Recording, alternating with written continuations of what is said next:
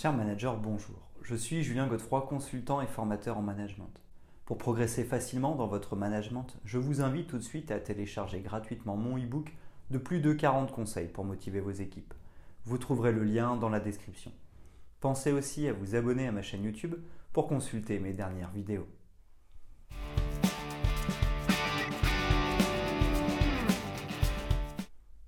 Le métier de manager peut se révéler épuisant. Les nombreuses tâches à exécuter ainsi que la pression inhérente à ce métier peuvent amener le manager à connaître une fatigue mentale importante. Cette fatigue nerveuse, psychique ou encore intellectuelle peut nous assommer et nous exténuer. C'est une fatigue qui dure dans le temps. Elle n'est pas juste passagère. Le manager aura donc de grandes difficultés à assumer son travail mais aussi ses responsabilités dans sa vie personnelle. Cette fatigue peut pousser au burn-out et rendre le leader complètement indisponible. Il est donc indispensable de prendre en considération les premiers symptômes. Grosse fatigue, problème de concentration, stress, nervosité, énergie en berne ou encore troubles du sommeil. Tous ces symptômes, s'ils sont durables, peuvent être le signe d'une fatigue mentale. Le mieux pour éviter d'aller trop loin dans l'épuisement est d'agir dès que nous sentons l'apparition sur la durée de ces signaux. Pour cela, voici selon moi cette action à mettre en œuvre.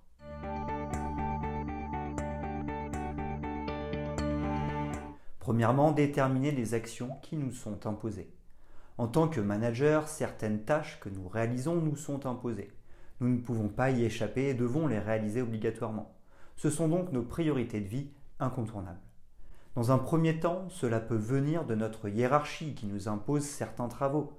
Par exemple, nous devons rédiger des reportings ou encore être présents à certaines réunions. Dans cette situation, nous avons la possibilité de négocier pour supprimer ces tâches ou de les exécuter si nous n'avons pas le choix. Ensuite, nous avons aussi des obligations liées aux activités de notre travail. Par exemple, si nous travaillons dans le commerce, nous devons passer beaucoup de temps à nous occuper de nos clients. Nous n'avons pas le choix et devons y faire face. Cette action est obligatoire car imposée par la nature même de notre travail. Nous ne pouvons pas y échapper. Enfin, pensons aussi à identifier les tâches obligatoires dans notre vie personnelle. Aller chercher ses enfants à l'école peut être obligatoire si vous n'avez pas d'autre solution. Mais peut-être pouvez-vous ou souhaitez-vous déléguer ce point. La question est de savoir si vous avez le pouvoir de décider ou non.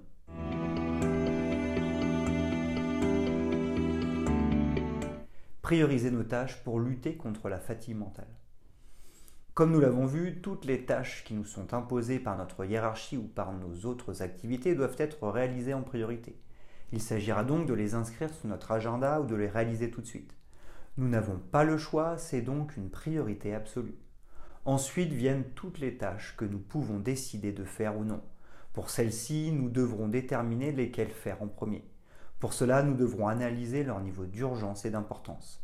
C'est la matrice d'Eisenhower. Nous réaliserons en premier les tâches importantes et urgentes.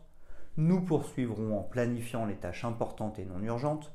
Par la suite, nous n'oublierons pas de déléguer les tâches non importantes mais urgentes.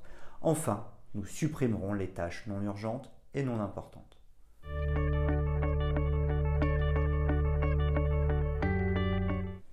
Troisièmement, s'assurer d'un passage à l'action efficace. Une fois que nous connaissons les tâches imposées et nos autres priorités, nous ne devrons pas oublier de passer à l'action. En effet, la fatigue mentale survient aussi lorsque les tâches s'amoncellent. Nous avons alors le sentiment d'avoir de plus en plus d'activités à réaliser et cela nous épuise car nous n'arrivons pas à y faire face. Certaines techniques existent pour éviter cela. Comme nous l'avons vu, avec une bonne gestion des priorités, nous aurons le sentiment d'avancer tout en obtenant des résultats. Pensons bien à définir clairement nos objectifs pour nous assurer de passer à l'action.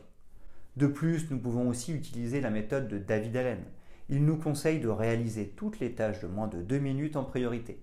Ainsi pourrons-nous vider une bonne partie de notre liste de tâches à faire. Cela réduira notre fatigue mentale grâce à la réduction des tâches à faire.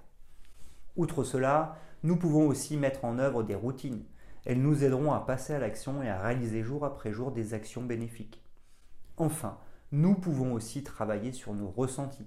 Certaines émotions peuvent bloquer le passage à l'action. Si nous avons peur, nous travaillerons sur le danger. En cas de tristesse, il faudra se laisser du temps pour accepter. Si nous sommes en colère, alors il faudra réintégrer du respect.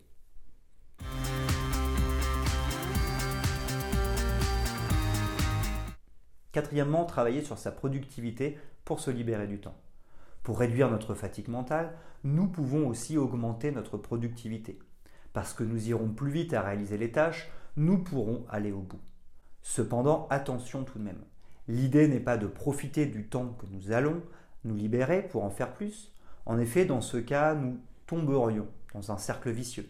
Je mets de l'énergie pour en faire plus, je me libère du temps, je me rajoute des tâches et enfin je m'épuise car j'en fais toujours plus, toujours plus vite. Ainsi, pour augmenter notre productivité, de nombreuses actions sont-elles possibles?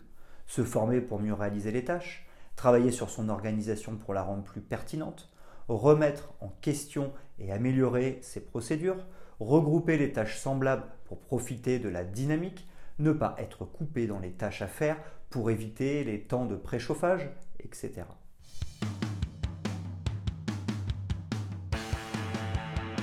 Cinquièmement, déléguer pour éviter la fatigue mentale. En tant que manager, la délégation est bien évidemment au centre de nos préoccupations. Nous devons bien prendre conscience que nous ne pouvons plus être responsables de tout. Sinon, nous connaîtrons de grosses fatigues mentales.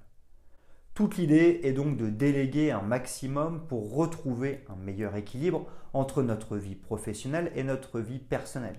Pour cela, trois points sont incontournables pour pouvoir assurer une bonne délégation former nos équipes pour les rendre compétentes, les faire participer pour qu'elles aient envie d'agir, leur donner les moyens pour qu'elles puissent agir.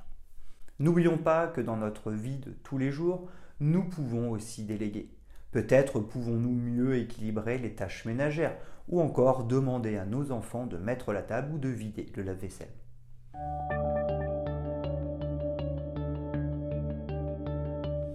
Sixièmement, supprimer tout simplement. Pour réduire fortement une bonne partie de la charge mentale, nous avons aussi la possibilité de supprimer. En effet, nous ne pouvons pas tout faire. Nos journées ne durent que 24 heures. Donc, comme nous l'avons vu, il s'agit de prioriser. Tout ce qui n'est pas obligatoire ou qui ne crée pas de valeur doit être supprimé. Si ranger notre bureau n'est pas obligatoire et ne crée pas de valeur, nous ne le ferons pas.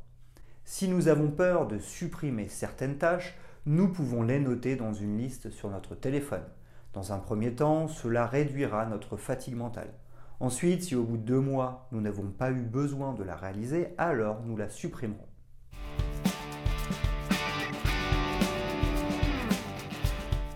Septièmement, prendre soin de soi pour éviter la fatigue mentale.